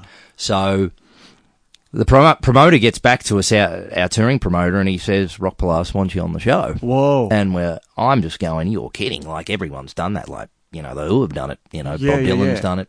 so it's not a festival; it's a TV show. Ah. It's a TV show. Yeah. Um, and when we got there to do ours in Bonn in Germany, it was a small theatre, and we went upstairs, and there was a photo of Dire Straits, who did their very first Rock Palace there in 1982. Mm. Oh, Which was wow. just so cool. That is so. Cool. So they have like, you know, a live audience in there and you play for about an hour and a half. They film the entire thing and then they broadcast it later on. Wow. And ours is up on YouTube. It came out really, really good. We were Oh, really that's happy with cool. it. So yeah, that was super exciting. Wow. But since your show is called The Art of Touring, I mean, yeah, touring, touring Europe is just a huge buzz, and yeah.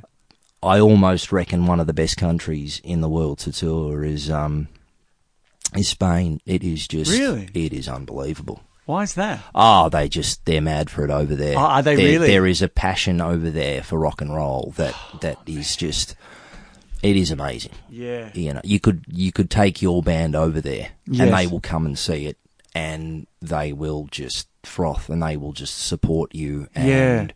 they'll buy your merch and they'll really get behind you. It's Yeah, just it's a cool it's- thing. Yeah.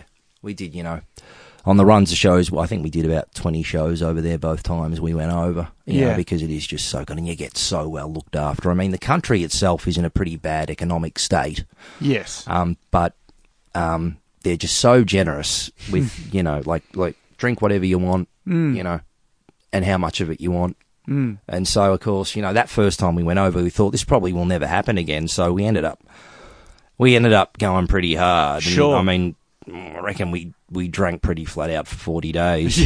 And Brownie and I had a game where we'd come off stage and we'd have a shot of tequila. Yeah. And then we thought, okay, well, let's, let's up it. So by the end of that tour, we were like, Shotting four tequilas after the gig each and not really feeling it. It was Jeez. terrible. Oh, really? Oh, it was terrible. Not even getting a buzz. No, no, it was Jeez. awful. And then I remember looking at myself in the mirror in Frankfurt as we were staying in the hotel before we flew out. Yeah.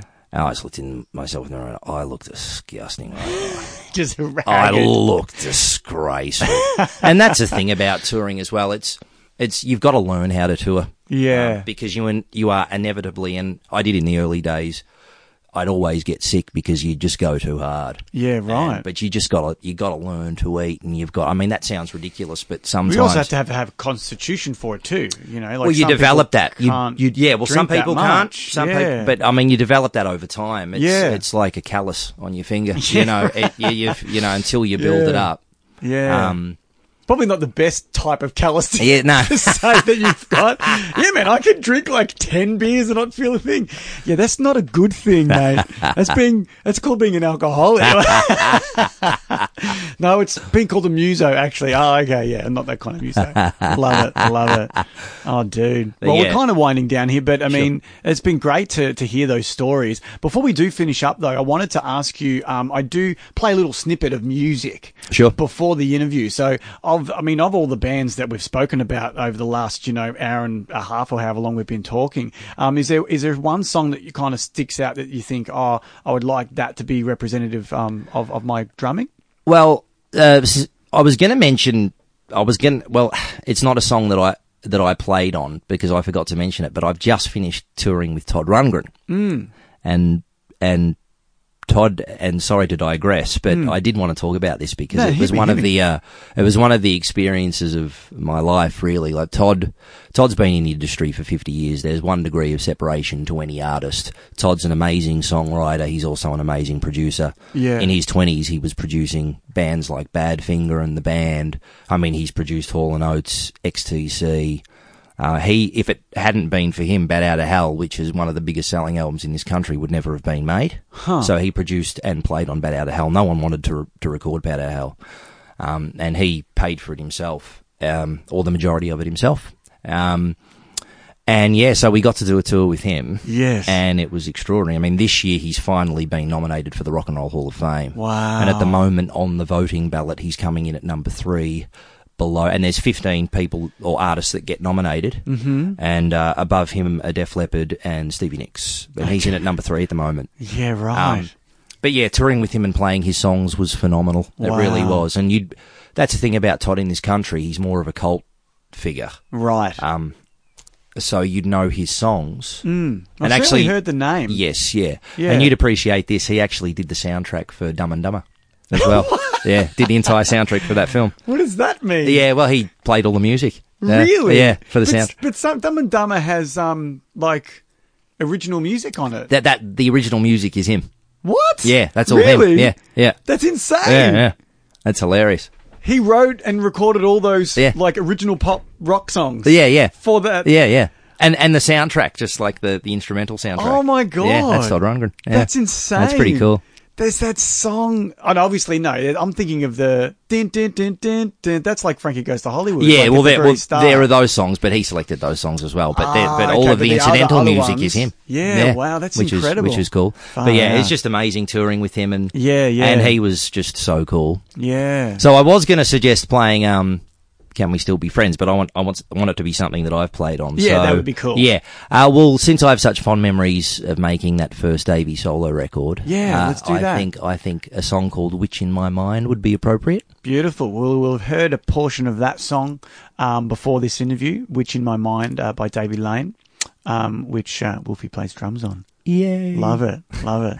and so, where can people follow your musical career, mate? Um, what What are the the current um, accounts for the music, the bands that you are currently in? Well, You're yeah. I mean, a little bit of a floater, aren't you? Like you're in everybody's I band. Played in, yeah. I played in five or six bands. Actually, That's another thing I did as well was um, Dallas Crane. If you've heard of them, yeah. I went. Uh, I went to Iraq with Dallas Crane. Whoa! uh, this you did year. that Iraq tour. Yeah, Whoa. and played for all the Australian and American servicemen and women over there. Yeah, yeah, yeah. Um, because Steve, their drummer, couldn't make the shows, and I'd known those guys for a long time. yeah. So I went over and did that, and it was a surreal experience. Mm. Unbelievable, you know. It really was. They gave us the full treatment over there. 14 days was about as long as you'd want to spend over there because you Yeah. were kind of, you, you were living as they would live. So they were waking us up early. There wasn't really any booze over there either. New. Um, in the American camps, they actually have a bar and you're allowed three drinks a day. Three a day. Yeah, yeah. Okay. But the, but not like that with the Australians. The Australians are far more clinical. And it's like a, a big metropolis. Like they've got a McDonald's and they've got a pool and a gym and, and like this huge. Um, they thing, do. or- They do in the American camps. They don't have Yeah. a McDonald's. No? Um, but the food in the American camps is pretty damn ordinary. Whereas in, Oh, really? in the Australian camp, it was five stars. So the Americans have to. Some of their money out of their pay packet goes to food. Right. So they want what they know, and they don't want anything else. Ah, okay, And it's yeah. all fried and pretty awful. But Okay, yeah. But I'd probably love it because I love Americana. yeah, but it's not. But but uh, the pizza wasn't even good though. Oh, the pizza wasn't right. even good. Ah, it, was, okay, it was terrible. just terrible. It was terrible. Ah. But in the Australian, oh my goodness, the Australian food. What, what did they have? Oh, just um, uh, it was amazing. Every night was different. It was just Really? five star. Nice. Uh, it was just killer. It was like, man, we're going to get fat here because we're like, all we're doing is sitting around and then we're eating food, and we Yeah. only did like three shows. And that was it. Yeah. And did you have to like wear like a bulletproof vest and a helmet? We had and to wear all the gear, All the yeah, gear. and all the time. all but the, the but time. the funny thing is, even sleeping in a bulletproof vest. No, no, no, no, no, But th- the funny thing was too in Amer- in the American, they're so much more relaxed. Like I was walking around in a paisley shirt and flares, and people looking at me like I was. like I was crazy, but it was quite funny, you Yeah, know. yeah. So it was a lot more relaxed than the American camps. But you know, we got to go out and shoot their weapons, which was an interesting experience. We- Whoa. yeah, it was it was pretty cool, and they gave they gave us the whole um the the whole treatment. They really did. Far out, man. It was so cool. That's insane. So yeah, very lucky to have done that. But um, as in terms of finding me, it's really hard to say how you would find me on the internet. I guess you know, Yeah. through Facebook. But yeah, I play with a whole slew of different artists, and Yeah. um, we've got a few fun um bands that I play in. There's one called the Marshmallow Overcoat, which is Oh, yeah, yeah, Davey yeah. and Ash. Yes. and we just play our favourite '60s. 60s songs. So when we've got a bit of time up our sleeves, we do that. It was funny the other night we played in Turak at a place called the Ra Bar, and Kim Salmon was in the audience and he came up and sang "I Want to Be Your Dog" by the Stooges, which was really cool because Kim is one of the seminal Australian punk artists from the early '80s. That was a lot of fun. Yeah. Um, I'm in a band called Murphy's Hardware, which is comprises of some guys that were in successful bands in the '90s, like Ross Okay. McLennan from Snout Yes. and Nick Murphy from the Anyones, if you remember them Nick Murphy, I do. and yeah. Ben Mason from Small Goods. And yeah, we are also, we pick like really difficult 60 songs to play, like Holly stuff where you rely on four part harmonies and Ah. try to do some of the trickier Beatles songs Oh, and, that's right. and, and cool monkey songs as well, which is Come out fun. and get your, and get to see. Yeah, the you show, should, man. you should. Yeah, it'd be great. You, sh- you should. And just Yeah. last night I played at Cherry Bar. Um, with the Australian Door Show as well, which I've been doing for five or six years, which is Oh, just a lot of cool. fun. yeah. That's fun. And Yeah. I'm really, it's really great that Cherry do um, those tribute things. 'cause I agree. I did the Pearl Jam one um, the last three years. Oh, cool. We we we did um, the ten album in its entirety. Oh, fantastic. Yeah, which was a lot of fun. Yeah. And then we did it again because it was a sellout. So we like um, James Young was like, yeah, do it again, Yeah, you yeah, know, yeah. Oh. because he likes money as everyone does.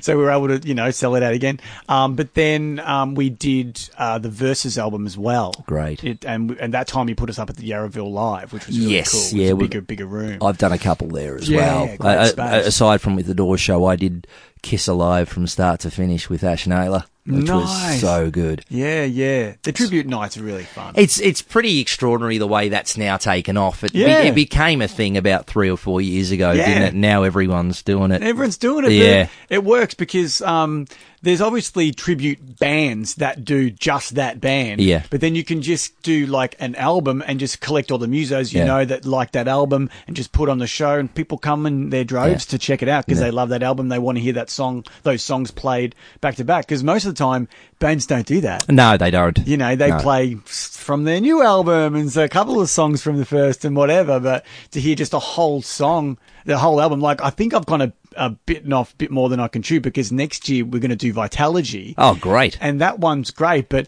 there's some weird tracks on that one.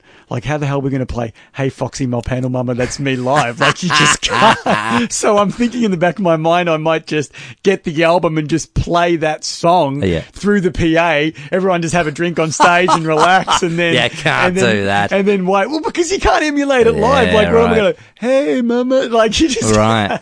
if you know the song, yeah. It's Yeah, just- yeah. It's absolutely impossible, but, oh, cool, man. Well, um, Dude, it's been so cool to catch up with you. Yes, This thank has been you. Thank great. you for inviting me to your lovely Yeah, house and, your lovely garage. And and yeah, the uh, the studio. yes, it's very nice. Yeah, and um, uh, we'll we'll we'll I'll, I will have listened to that song, um, the Davy Lane track, and um, yeah, if people want to find you, you know, just um, search for. I think that the one that you mentioned most was that Ash Naylor one. Yeah. uh, the Marshmallow Marshall- Man, Marshmallow overcoat. Marshmallow Overcoat. Yes. we'll find them on the internet. cool.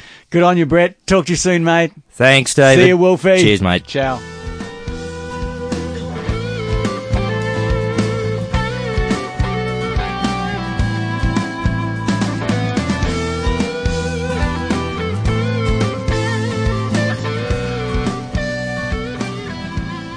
And that's a wrap, Sizzlers. Episode 36, the Christmas episode, the first ever Christmas episode of The Art of Touring in the Bag. Thanks for listening. If you liked this episode, give it a bit of a share, what ain't yous? What else you got to do on Christmas? You know? Eat pudding and turkey. No, uh, share share the uh, podcast for for Sizz Dog. That'd be great. Use the hashtag Art of Touring Podcast on Instagram and give us a follow at Art of Touring Podcast. If you'd like to get in contact with me, please.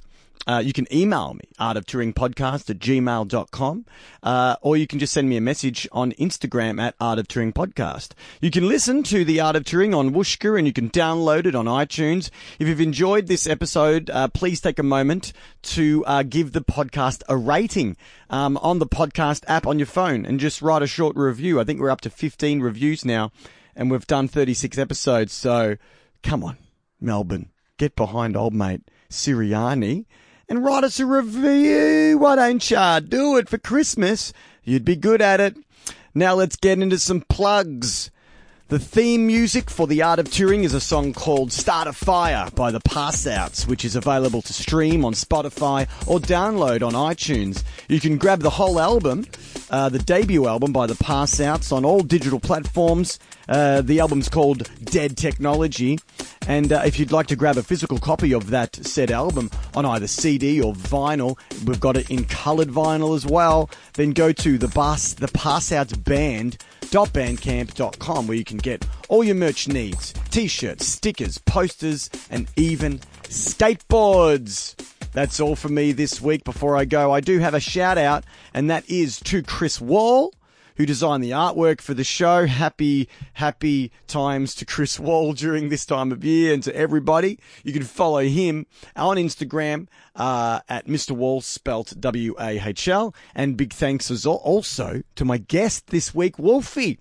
Uh, you can follow his journey on Instagram, and I'm sure you'll be seeing him grace the stage of Melbourne and around the world for years to come behind that drum kit. That's all from me this week. Thanks again for listening. Tune in next time for another episode of The Art of Touring with the Seas. Go, go, go, go! Woo! Remember, this week's podcast was brought to you by Festivus, where tinsel is so distracting it's been banned in the Costanza household since the 70s. Yeah, that's that's the beauty of podcasts is because yeah, you can kind of pick and choose and, and go, oh well, I'm interested in this, so I'll happily spend an hour, hour and a half listening to this topic because Yes, yeah. I'm into it. Yeah. Whereas you speak to someone else, they go, I'm not into that, I'm into this. Oh well, there's probably a podcast for you too. That's exactly right. yeah, yeah. yeah. you know. So either uh, I'm listening to music podcasts, Mm. uh, or you know, things like Marin. Um, Yeah. m- one of my favourites is Gilbert Gottfried's amazing colossal podcast. Oh, which Gilbert, is- Go- oh, yeah. that dude, he would They- be interesting. Yeah, he's really good, and he's got a sidekick who's very knowledgeable, and they try and get guests on who've been in the movie industry for um, a long time, Ah. for decades, so that they can go back and talk about you know the early years of movie making, and Yeah, and they right. have music guests on as well, like Mickey Dolan's from the Monkees, and it's really cool. Yeah, yeah. So, and they've done about 237. I think Jeez. They're up to. Yeah, they're up there now. Yeah, yeah. Far so out. they've been going for about four years, I think, four or five years. Wow. Yeah. See that, and that's the thing. There's so many of them. Yes. you're yes. like you can talk to someone like yourself who's into podcasts and discover a new podcast. Because yeah, like I said, there's just so many. There really is, yeah. Yeah, the yeah. only disappointing thing about Marin, and I've had to actually go onto torrent sites and download some. You know, before I got on the Marin train, which was only a couple of years ago. Yeah. The beauty part is, is torrent websites have all of the episodes because you know you can only Oh, with go Marin- back so far. Yeah, with Marin. Yeah, because Ah. um, I think you need to have an account with one of the companies to. Yeah, he's got a paid Get service access to his the- past ones. Yes. Yeah. Yeah. Yeah, I, I, s- I've n- haven't gone back that far. I, I listened. I got into Marin around 2014. Yeah. So the last four years. Yeah. And so I listened to the one, obviously, all the weeks leading up to the Barack Obama one. and how he was saying, you know, oh, there was some snipers on the roof, you know, looking for perspectives of, you know, It's amazing. trouble spots in my neighborhood where people might be able to come and, you know, assassinate and all this shit. Yeah, listening to that. That was wild. Did you hear that one? I With did the- hear that one. Yeah, that was it was so very cool. enjoyable. So cool. Yeah. And you can tell he's a little bit overwhelmed by certain musicians as well. Like, yeah, like- general fanboy kind of. Yes, he was yeah. when he did the Keith and Springsteen ones. You could tell he was a little Ah. bit nervous. Yeah. But there are other ones where he did. Um, one of my favourite episodes is Alice Cooper. That was just such a good Yeah. episode. It was. He was an interesting character. Yeah, the yeah. Born again Christian stuff and yes, all that. Yeah. Really Yeah. cool. And his, um, was it the guy from Twisted Sister? They have like Dee a, Snyder. D. Yeah. Schneider. They have a, a friendship or whatever. Yes. Yeah. Yeah. Uh, there was the Marilyn Manson one as well, where he kind of prefaced it by saying, you know, uh, he got progressively drunker as the interview went on. So, Yeah, uh, yeah I, I'm not sure about the tale. Um, and there was the one that he did with Harry Dean Stanton, where Who's he thought, a very famous actor, you'd know, you know him if you saw him. uh, Okay. He's, he's passed away now, Yeah, but yeah. Um, yeah, he kind of prefaced that one by saying, "Oh, he didn't really give me much, but it was a good interview." Yeah. yeah, it was. It was still cool. Sometimes he is a little bit too self-deprecating. He's like, "Oh, this was a bit," and then you listen to it and you're like, "Mark, it's fine. Yes, yeah, Yeah, yeah. Don't, don't worry about it." And the podcast, his podcast has really been responsible for elevating his career in general Mm. because I mean, he talks a lot about being bitter about not getting on Saturday Night Live and remember he, Yeah. did, he had the two-parter with Lorne Michaels. Yeah, that was cool. And then um you know, he obviously had his problems with drugs and he was in that stand-up comedy scene of the 80s Yeah. but you can tell he felt like a failed a a failed comedian. Yeah. And then he does his podcast and suddenly he's actually had a career he never envisaged because then from that he's back on television now and Mm. yeah, and on the road touring, Uh, yeah. selling out everywhere he goes. Yeah. He did come out here, I think, last year, but the tickets were just too expensive. I couldn't afford it How much at was that it? time. They were like one seventy or something. Wow. Yeah, they were pretty pretty up there. That's steep. Yeah, yeah, just to be there. So maybe next time he comes out, I'll save up to go because I would like to see him. It would be good, yeah. Have you seen his show on Netflix? The um, I haven't no? seen that. No, is it good? It is. It's good. Yeah. Yeah. If you like the podcast and his kind of humor, Yeah. Um, it's basically like a um a, h- a hype. Hyped up version of his own persona, Right. So he goes through. A, there's a part in it where he goes through drug th- re, um, rehab and he goes into relapse and everything. and Right. he finds comedy and all that stuff, parts of his life, and puts it into like a, a current a current Mark Maron kind of thing. Okay. Yeah, it was it was good, and and he even has his podcast in the show Okay. like a comic. So he'll he'll you know the the garage will close and like on on the opening credits and like they'll he'll start some pod some episodes with him, you know, doing an interview with a guest. Yeah, yeah. That's cool. So there you go. It's amazing to think that something can get can be so niche in the early stage, and then it's just evolved into this thing that is Yeah. That, yeah, it's because I'm. It, th- there's like the Nerdist as well. That's another cool podcast. Oh yeah, I went off the Nerdist. I found like it was a bit like those guys. They they do they they get on a riff, a comedy riff, and they all try to outdo each other. Yeah, right. And they get a little bit too distracted by riffing and not actually interviewing the guest. Yeah, I hear. Sometimes, so yeah, I did enjoy Chris Hardwick for a while in the Nerdist, and I think it, now it's called Idiot or something, or one D I T O T or whatever it is. You. Yeah. Um, but um, yeah, that was the only thing that kind of put me off his was that yeah, like they kind of kept trying to outdo each other a bit too Yeah. much and kind of distracted from. And a lot of the time, he gets a lot of the same guys that Mark does. That's the thing. you know, what I yeah. mean? so like, well, I might yeah. as well just listen to Mark one. yeah. Mark's one. yeah, yeah. But that they got McCartney really early, and I remember them saying at the start of it, before the interview began, like, you know, I can't believe that we're interviewing Paul McCartney for this podcast that just Yeah. started out in this small room with the two of us just Yeah. just uh, saying, wouldn't it be cool if we did a podcast? And Yeah. and then they get Paul, Paul McCartney, McCartney. and it's like Well, you never know if you don't ask, you know. that's the thing. yeah. You know. Well, that's good, man. That's a good bit of banter. I'm sure we'll I'll be able to splice a little bit of um, joy from that and pop pop it at the end as I like a noticed little that you Easter do that. egg. Yeah, that's cool. Yeah. Yeah, so um, so that's good. And I've never really done. Usually, it's more of a comedic one, but that one's good because we're just kind of nerding out on podcasts. Yeah, yeah. So that that works. That works. I love that you um do the this show is presented by and then you do an ad that you've made up. oh yeah. Yeah. But the first time I listened to your podcast, I thought, oh, he's already got a sponsor. That's all right. And then it kicked in, and I'm like, oh, here we go. Here we go. Yeah, it's that's a just pisser. made up. Yeah. yeah, it's the challenge of trying to think of one every week. That's what I was thinking. like, like what, what if you can't think of one one yeah, week? Yeah, that's it. Well, I've got a whole week to think of it, and so usually, but usually, even though I have the whole week, I actually um, usually think of it on the day, or even just like while I'm putting it together. Like the one for for the one I'm doing for episode 34. Um, which will people have already heard if, if I've used this little bit as an Easter egg, um, was for Charles Barkley's um, uh, etiquette school. Because 34 is his number and episode 34. So I'm like, oh, Ah. I'll use that for him because I like you know it. he was notorious for not having very good basketball etiquette. So yeah, um, so we'll see how that goes. Um, That's great. All right, well we'll get stuck Let's into do Yeah.